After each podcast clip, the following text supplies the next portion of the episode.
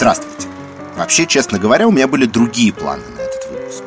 Но реальность, к сожалению, подбросила печальный информационный повод. В конце марта не стало Рюити Сакамото, замечательного японского композитора с почти полувековой карьерой. А поскольку прославился Сакамото в том числе и в пространстве киномузыки, более того, я убежден, что немало слушателей знает его именно по саундтрекам, то я подумал, что почтить память музыканта будет максимально уместно как раз в шуме и яркости. Конце концов, может быть, кто-то не знал, но Сакамото — первый азиатский композитор, получивший Оскара за лучшую музыку к фильму. Дело было в 1988 году, когда картине «Последний император» Бернардо Бертолуччи выпал джекпот — 9 наград в 9 номинациях. Правда, Оскар Сакамото, если уж быть до конца точным, не индивидуальный, а коллективный. Над саундтреком к «Последнему императору» он трудился наравне с Дэвидом Бирном из группы Talking Heads и еще китайским композитором Конгом Су, так что Первыми азиатами, победителями в музыкальной номинации, Су и Сакамото стали одновременно. Впрочем, Су в звуковой дорожке к фильму принадлежит лишь один музыкальный фрагмент, а герою этого эпизода «Шума и яркости» добрая половина саундтрека, включая множество ключевых тем, тех, которые начинают сами играть в голове каждый раз, когда мы вспоминаем эту ленту. Так что не будем крючкотворствовать. И Оскар, и «Золотой глобус» в тот же год Рюити Сакамото получил по праву. И, наверное, при разговоре о нем именно с этой работы и стоит начать.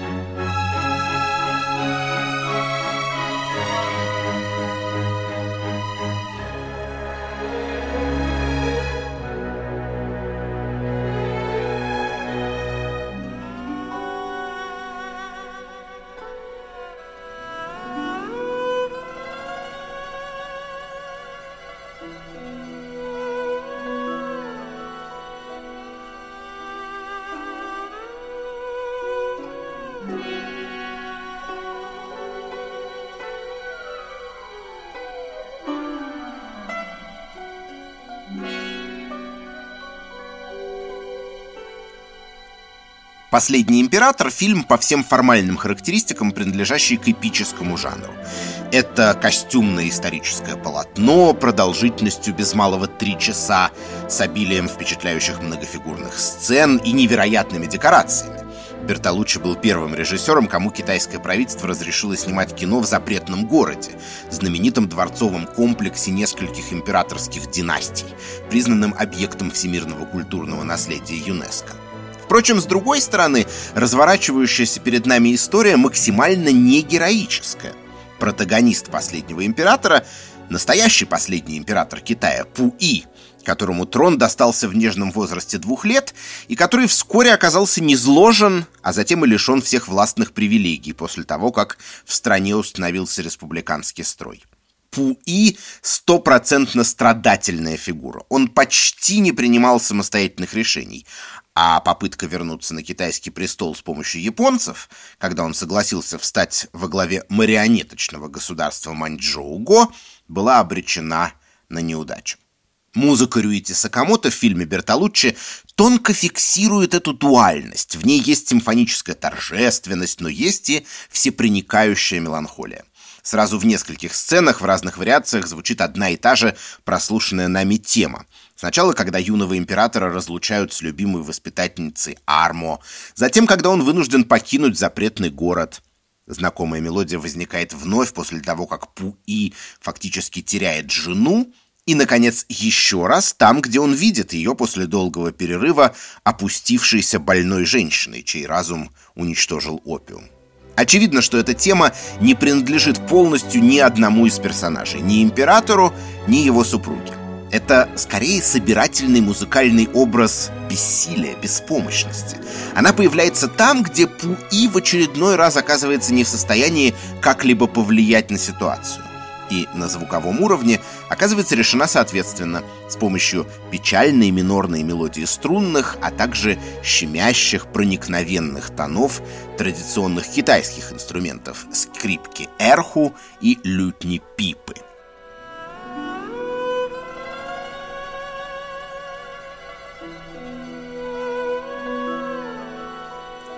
По контрасту с Пу-И и его, так сказать, главной женой, носителем волевого начала в «Последнем императоре» выглядит вторая жена, Вэн Сю, у которой хватает пороху попросту бросить незадачливого императора, когда она устает чувствовать себя наложницей. Один из самых ярких эпизодов фильма — тот, в котором Вэн Сю выбегает под дождь, принимает от одного из слуг зонтик, но потом отбрасывает его прочь. В новой свободной жизни он ей ни к чему.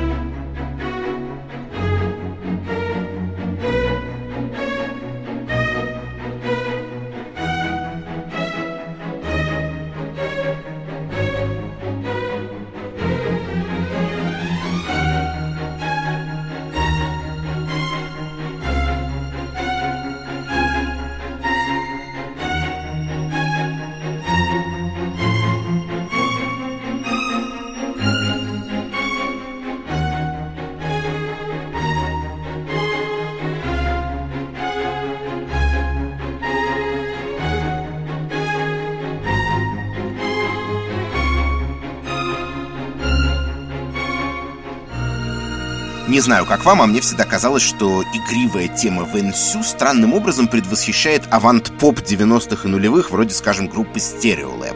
В сущности, это не так уж и удивительно. Рюити Сакамото был вовсе не только симфонистом и кинокомпозитором, если уж на то пошло, его кинокарьера стартовала в 80-е годы уже после того, как он добился звездного статуса в пространстве популярной музыки. Его главная музыкальная школа — это даже не Токийская консерватория, которую он окончил в середине 70-х, а группа Yellow Magic Orchestra, игравшая бойкий, звонкий и изобретательный электропоп и пользовавшаяся в Японии оглушительной славой. За тремя музыкантами, входившими в ансамбль, охотились папарацци, им не давали и шагу ступить восторженные фанатки — Впрочем, главное даже не это, а футуристическая электронная музыка, которая выходила из-под пера участников Yellow Magic Orchestra. В ней на полную эксплуатировались возможности самого революционного в то время электромузыкального оборудования, синтезаторов, секвенсоров и драм-машин. Вот короткая сноска и одна из композиций, которую сочинил для ансамбля как раз Рюити Сакамото, трек «Тонг Пу» с первого же альбома группы. Поэтому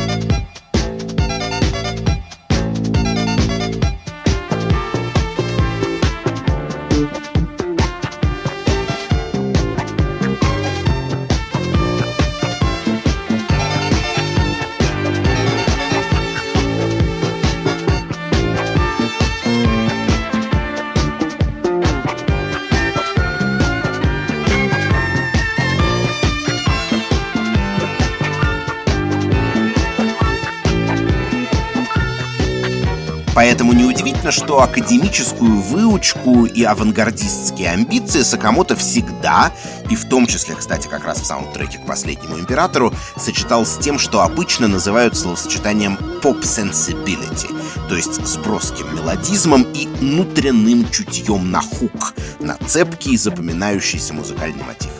Впрочем, это так, не более чем реплика в сторону. А вот о чем в связи с последним императором и его звуковой дорожкой действительно есть смысл поговорить отдельно, так это о том, как здесь сходятся друг с другом Восток и Запад. В сущности, иначе и быть не могло. Режиссером фильма был итальянец Бертолуччи, при этом сама картина снималась на ориентальном китайском материале, в соответствующем сеттинге и по аутентичному источнику. Но и в музыке это очень хорошо чувствуется, правда? В том, как гармонично сочетаются друг с другом китайские и европейские инструменты, в том, как композитор зачастую конструирует свои темы на основе пентатоники, пятиступенного китайского звукоряда. Мы услышим это и в следующих совместных работах Рюити Сакамото и Бернардо Бертолуччи. В 1990 году на экраны вышел фильм «Под покровом небес». Еще одна ориентальная фреска, только на сей раз не на китайском, а на североафриканском материале. Джон Малкович и Дебра Уингер путешествуют по бескрайней пустыне, безуспешно пытаясь разобраться в себе. Композитор по этому случаю вновь сочиняет меланхоличную музыку для струнных, а потом вплетает в нее экзотические красочные нити – например, в виде арабских вокализов.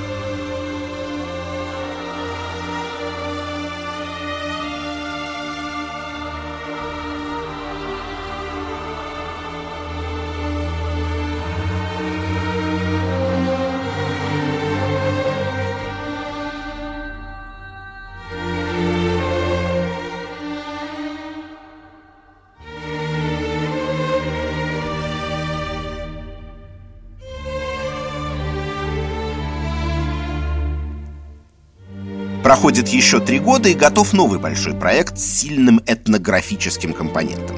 Фильм «Маленький Будда» переносит нас в Непал и Бутан, а также знакомит с основами буддизма. Оказывается, симфоническая оркестровая музыка может быть вполне успешно смонтирована и со звуками, которые мы ассоциируем с индийским регионом — ситар, табла и прочее.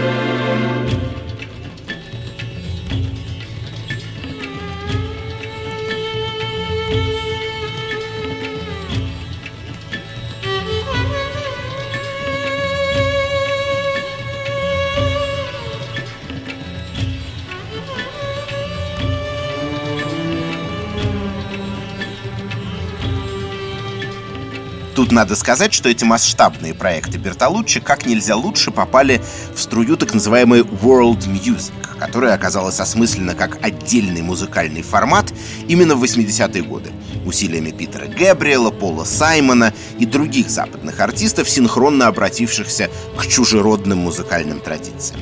За несколько лет World Beat преодолел дистанцию от авангардистского микрожанра до мощного мейнстримного течения — Развитие электромузыкальных технологий позволило с легкостью вплетать в виде сэмплов в поп-хиты и дискотечные бенгеры малоизвестные среднестатистическому западному слушателю звуки из дальних стран. Как и все чужое и незнакомое, они волновали и завораживали, а еще, если резко сменить регистр, делали многим артистам кассу. В этой связи World Music сегодня в западной критике чаще выступает как объект, собственно, критики, в буквальном бытовом смысле слова. Потому что предлагаемое этим форматом знакомство с чужими культурами выходило чаще всего очень поверхностным. А деньги все равно, как правило, зарабатывали успешные европейские и американские продюсеры, а вовсе не музыканты из Азии и Африки, чье творчество составляло фундамент гибридных записей той эпохи. Но так или иначе, это был феномен. Феномен, без которого никакой рассказ о музыкальных 80-х и 90-х обойтись не может. Рюити Сакамото тоже к нему примыкал, правда, как ему это всегда было свойственно, несколько сбоку. Он хорошо поднялся на World Music, но, очевидно, подходил к этой истории не с той стороны, с которой это привычно было делать большинству трендсеттеров тех времен. Сакамото родился и вырос в Японии, но мыслил себя гражданином мира, каковым вскоре и стал физически. С 90-х он поселился на два города, в Токио и Нью-Йорке, а кроме того изъездил весь свет с концертами и музыкально-архиваторскими экспедициями, в которых записывал для последующего использования звуки городов и природы. Происходя с Востока, он, тем не менее, рано освоил западные методы композиции, классические и авангардные, и стремился породнить их с элементами, впитанными им от рождения, со специфически восточной мелодикой, с особым ощущением времени и пауз. К слову, уже первый его киноопыт, случившийся до того, как волна World Music захлестнула мир, дал ему возможность реализовать некоторые идеи в этой сфере. Сейчас прозвучит музыка, которую, вероятно, слышали все или почти все, даже если не смотрели фильм, из которого она происходит.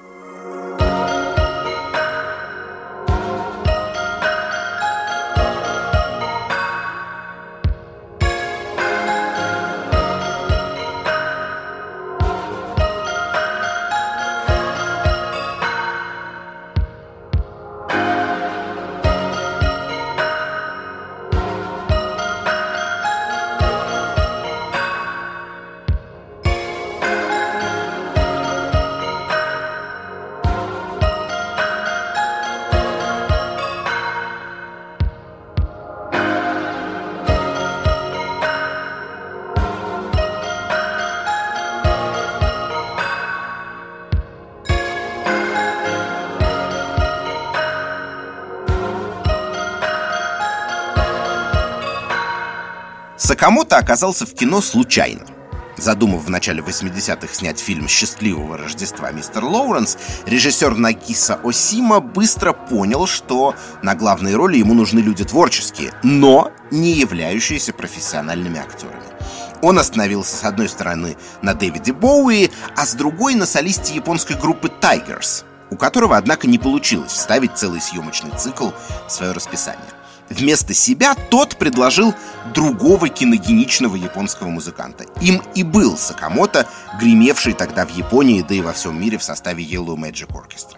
К предложению сыграть в кино наш герой отнесся с интересом, но поставил условие «раз так, то он хочет выступить еще и композитором». Заглавная композиция из «Мистера Лоуренса» вероятно, одно из самых знаменитых сочинений Сакамото и ярчайший пример характерного для него сочетания всего совсем. Здесь нет симфонического оркестра, но композиторское мышление уже именно оркестровое, с синтезаторами, достоверно имитирующими струны. С гармонической точки зрения это вполне западническая вещь, но основная мелодия отдана гамелан перкуссии, а точнее опять-таки ее синтетическому эквиваленту. Гамелан — это традиционная индонезийская музыка, что вполне логично. Действие фильма «Осимы» происходит на одном из индонезийских островов в лагере для военнопленных времен Второй мировой. Однако важно заметить, что гамелан не просто стиль, это еще и целый ансамбль своеобразных инструментов совершенно особым строем, не имеющим ничего общего с равномерной темперацией европейского типа, которую мы привыкли слышать и в рамках которой традиционно оказываются настроены все привычные нам инструменты. Соответственно, звуки, издаваемые гамелан перкуссий, по звуковысотности отличаются от привычных нам. Грубо говоря, нота «до» здесь оказывается не совсем там, где она должна быть в равномерно темперированном строе, и нота «ре» тоже и так далее. Это создает захватывающий эффект неустойчивости, как будто вся музыка немного сдвигается по фазе. В то же время тембр индонезийских инструментов однозначно приятен на слух. Собственно, Сакамото рассказывал, что придумал этот ход для того, чтобы, с одной стороны, обыграть экзотическую локацию фильма «Счастливого Рождества, мистер Лоуренс», а с другой задать и рождественское настроение. В конце концов, чем нам гамелан, не рождественские колокола? И таки да, его композиция уже абсолютно автономно, вне связи с картиной Нагисы Осимы, со временем стала в Европе и США праздничным хитом. Это, впрочем, вовсе не единственный любопытный отрывок саундтрека к мистеру Лоуренсу.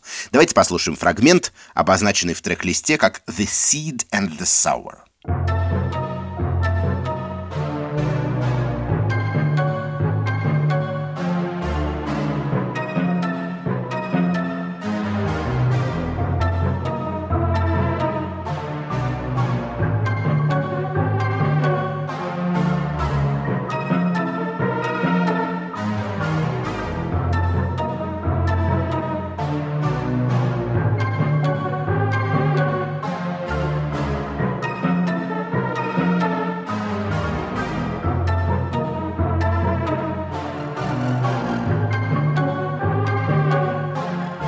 Развитие этой композиции прямо связано с событиями, разворачивающимися на экране. Под ее первую часть, с резким раздерганным ритмом и неопределенной гармонией, мы становимся свидетелями покушения на Джека Селлерса, героя Дэвида Боуи. Отбившись от нападения, он собирается бежать из лагеря, прихватив своего приятеля Лоуренса, еще одного узника-англичанина. Попытка побега озвучена напряженным тихим фрагментом на слабых, неустойчивых ступенях лада. Гармония словно все время норовит разрешиться в тонику, но не может этого сделать.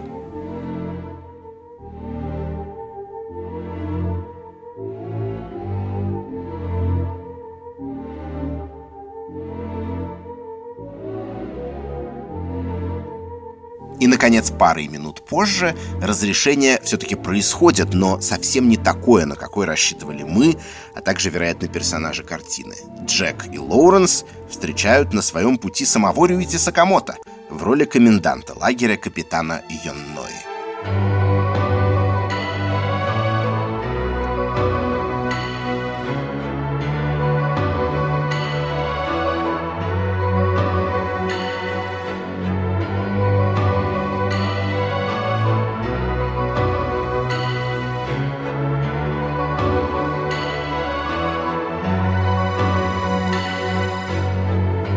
Между Джеком и Йонной едва не завязывается сражение. Но затем англичанин отказывается от боя, чем приводит коменданта в замешательство. Впрочем, отношения между ними вообще чрезвычайно неоднородны. В них есть не только взаимное раздражение, диктуемое ситуацией войны и субординацией тюремщик-заключенный, но и уважение и даже плохо скрытый эротический интерес протяжные, опять-таки немного плавающие по тону ноты кульминационной мелодии The Seed and the Sour как будто отражают именно эту неопределенность. И характерно, что отзвуки этой темы звучат и в других эпизодах, где между героями Боуи и Сакамото проскальзывает нечто большее, чем обыкновенная ситуативная неприязнь. Например, в знаменитой, ключевой для всей картины Нагисы Осимы сцене короткого поцелуя. Джек прикасается губами к щекам капитана прямо на глазах у его подчиненных. Или в финале, когда уже Йоноэ оказывает ему знак уважения, срезая прядь волос с его головы перед казнью.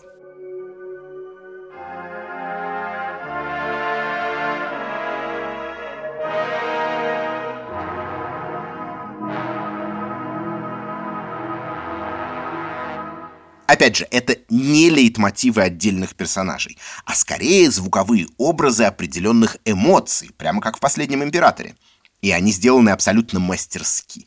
Собственно, фильм «Счастливого Рождества мистер Лоуренс» стал культовым спустя время, а саундтрек привлек широкое внимание сразу же по горячим следам.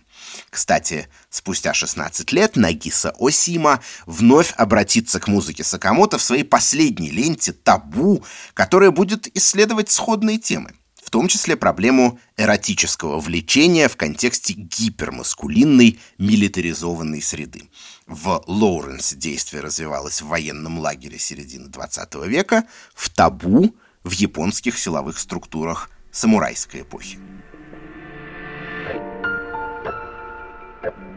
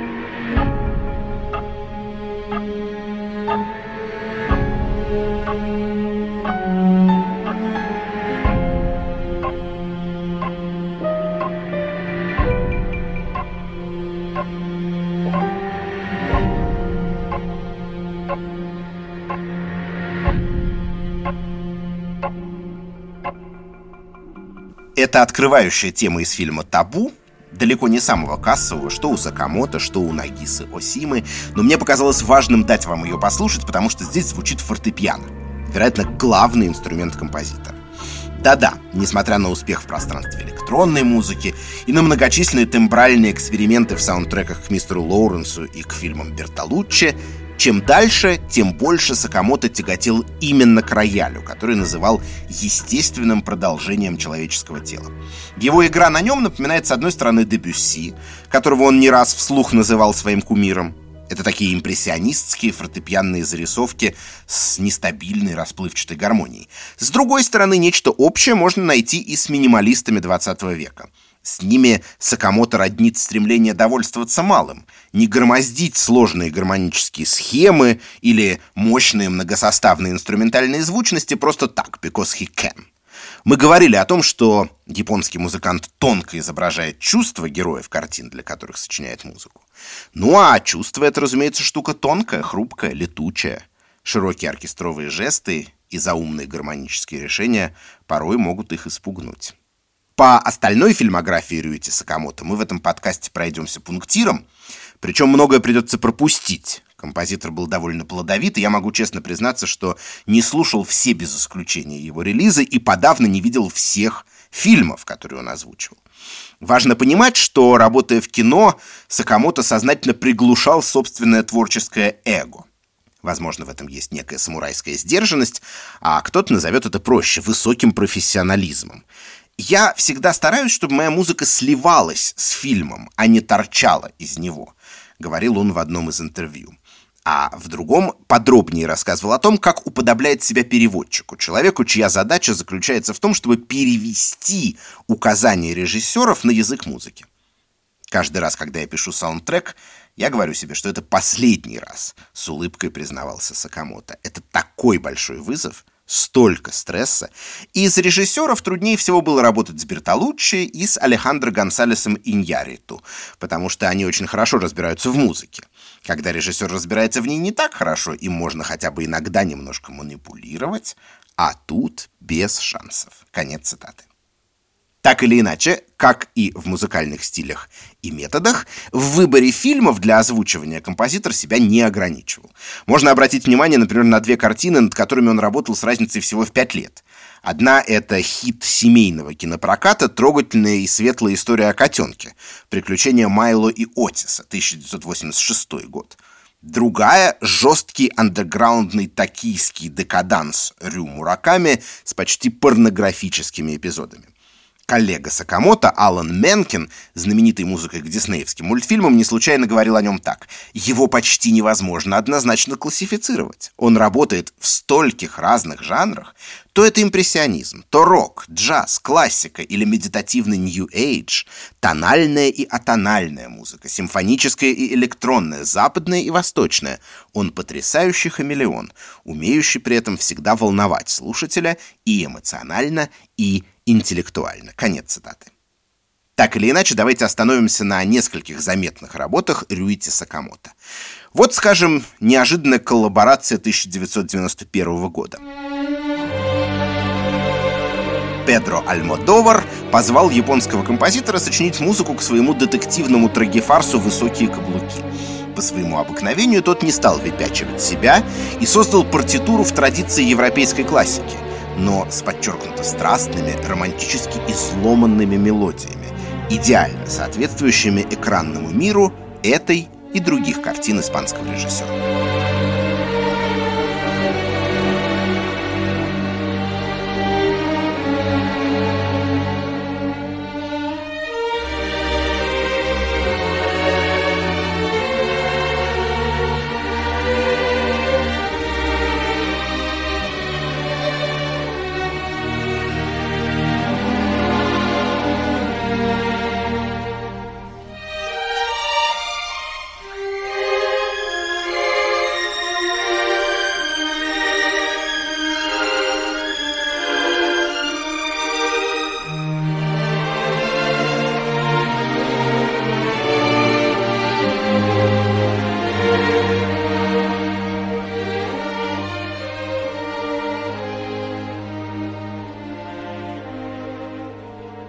Вот, для контраста, композиция «Лазермен» из полицейского боевика Ридли Скотта «Черный дождь». По сюжету картины американские полицейские оказываются в Японии и погружаются в пугающий мир местной мафии якудзы. Сакамото только дай поиграть с западными стереотипами о японской культуре. Конечно, он не может пройти мимо такого шанса и с удовольствием ныряет в тот самый World Beat, о котором мы уже говорили раньше. Вообще-то композитором «Черного дождя» был Ханс Циммер, но, когда потребовался музыкальный образ Востока, позвали именно нашего сегодняшнего героя, и тот не отказал.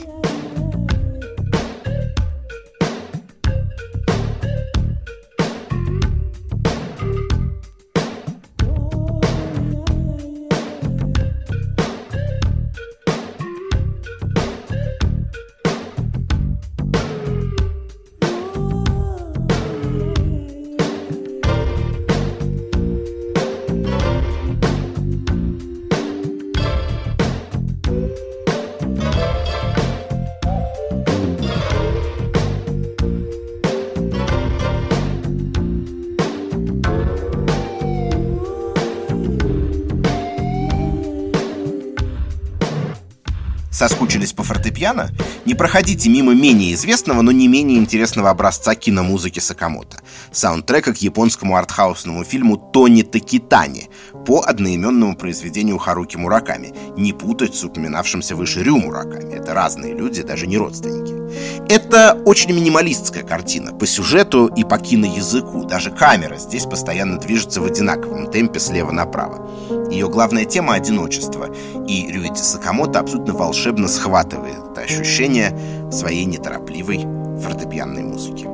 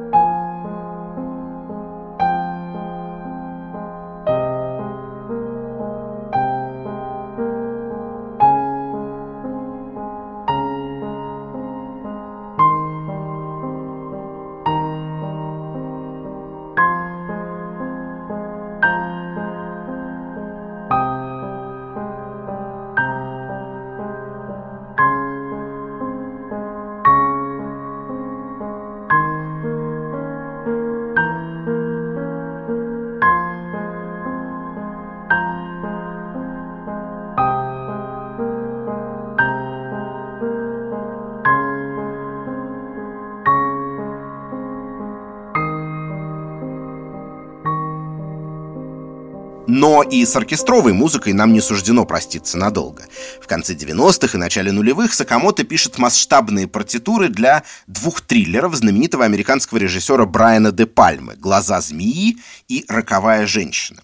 Де Пальма никогда не скрывал теплых чувств к кинематографу Альфреда Хичкока. Более того, на определенном этапе ему даже удалось поработать с легендарным хичкоковским соратником, композитором Бернардом Херманом. И от Рюити Сакамото он явно потребовал примерно того же — напряженных струнных, усиливающих экранный саспенс. Тот, как водится, интеллигентно кивнул и с блеском выполнил поставленную задачу.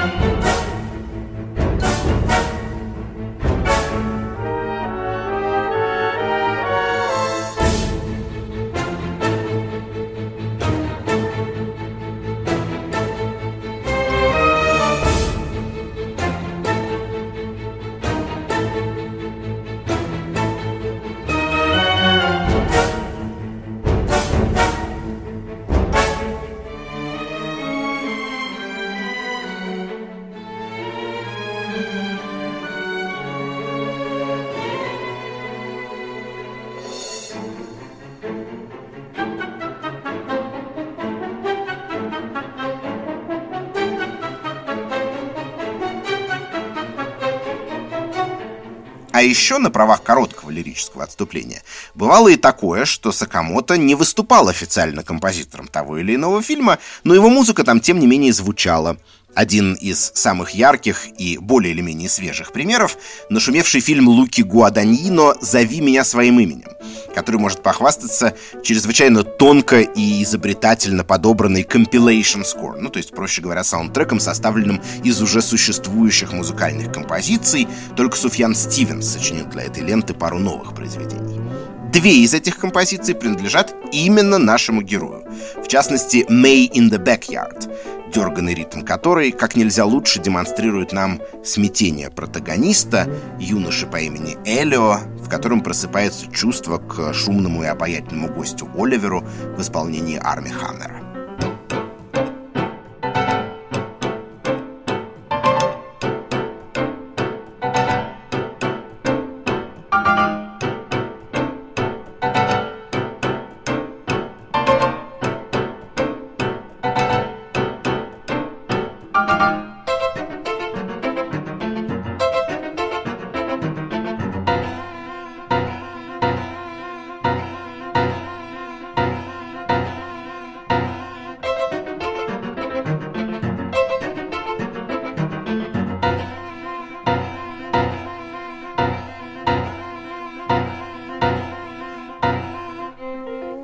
Я думаю, что, прослушав подряд эти треки, вы поймете сотрудников музыкальных магазинов 2000-х годов, которые, по воспоминаниям Сакамото, недолюбливали его за то, что заранее никогда не могли сказать, в какую именно секцию определить очередной его компакт-диск. Да, его дискография и фильмография отличается предельным эклектизмом, но в каждой из своих ипостасей он неизменно был как минимум убедителен, а чаще всего и по-настоящему вдохновенен. Это относится и к работе, которую я хотел бы завершить сегодняшний подкаст, и которая, подозреваю, вновь откроет нам Рюити Сакамото с немного иной стороны. Речь о выжившем Алехандро Гонсалеса Иньяриту, масштабной драме 2015 года о силе человеческого духа, получившей три Оскара в престижных категориях режиссерской, актерской и операторской. Правда, саундтрек выжившего выдвинуть на премию не удалось. Его дисквалифицировали за то, что, по мнению киноакадемиков, невозможно точно установить степень участия композитора в создании музыки. Дело в том, что у Сакамото в этот раз были соавторы Альва Ното и Брайс Деснер. Первого из них к работе над звуковой дорожкой привлек он сам, потому что в то время уже боролся с раком и не был уверен, что потянет крупный кинозаказ в одиночку. Правда, в 88-м за «Последнего императора», как мы помним, Оскара преспокойно выдали сразу троим сочинителям музыки, и тогда этого никого не смутило. Так что, вероятно, есть и еще одна причина. Если верить интервью Иньяриту, академики просто не поняли, где тут кончается музыка и начинается саунд-дизайн, собранный из звуков природы и прочих изобретательно подобранных шумов. Поэтому и развели руками, мол, не можем засвидетельствовать, что вклад Рюити Сакамото в звуковое полотно картины в процентном отношении достаточно солиден для того, чтобы допустить его до конкурса.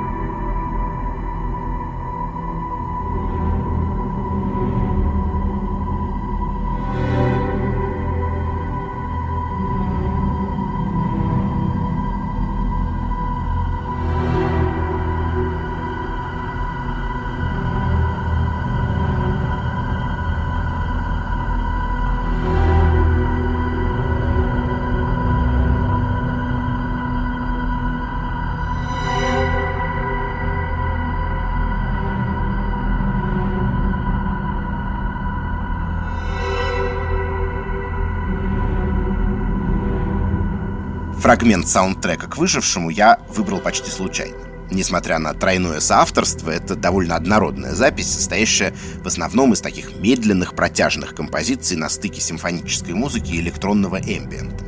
В сущности, это ответвление того, чем Рюити Сакамото и Альва Нота занимались в своих некинематографических дуэтных релизах, у которых после «Выжившего», надеюсь, прибавилось поклонников. Если вдруг вы с ними еще не знакомы, настоятельно рекомендую обратить на них внимание, как и на творчество Yellow Magic Orchestra и прочие опыты Сакамото за пределами кино. Грубо говоря, функционировало это обычно так. Японский композитор приносил музыкальный материал, чаще всего уже сам по себе довольно абстрактный, а его немецкий коллега, Нота живет и работает в Берлине, подвергал музыку Сакамото разного рода звуковым манипуляциям с последовательностью звуков, с их высотой, с тембром, получались композиции, живущие как бы двойной жизнью и состоящие из пауз, шумов, шорохов и глитчей не в меньшей степени, чем из мелодии гармонии. Почему это так здорово попало в эстетику фильма «Выживший»? Потому что почти не будет преувеличением сказать, что главный герой картины даже не охотник в исполнении Леонардо Ди Каприо, а природа — окружающий мир, в борьбе с которым он на наших глазах проводит два с лишним часа. Помните цитату Сакамото о том, что его музыка призвана сливаться с фильмом? В данном случае это означает сливаться с самой природой, с ее собственным первозданным эмбиентом, с хрустом снега, свистом ветра, плеском воды – Нота и Сакамото чрезвычайно внимательны к этому.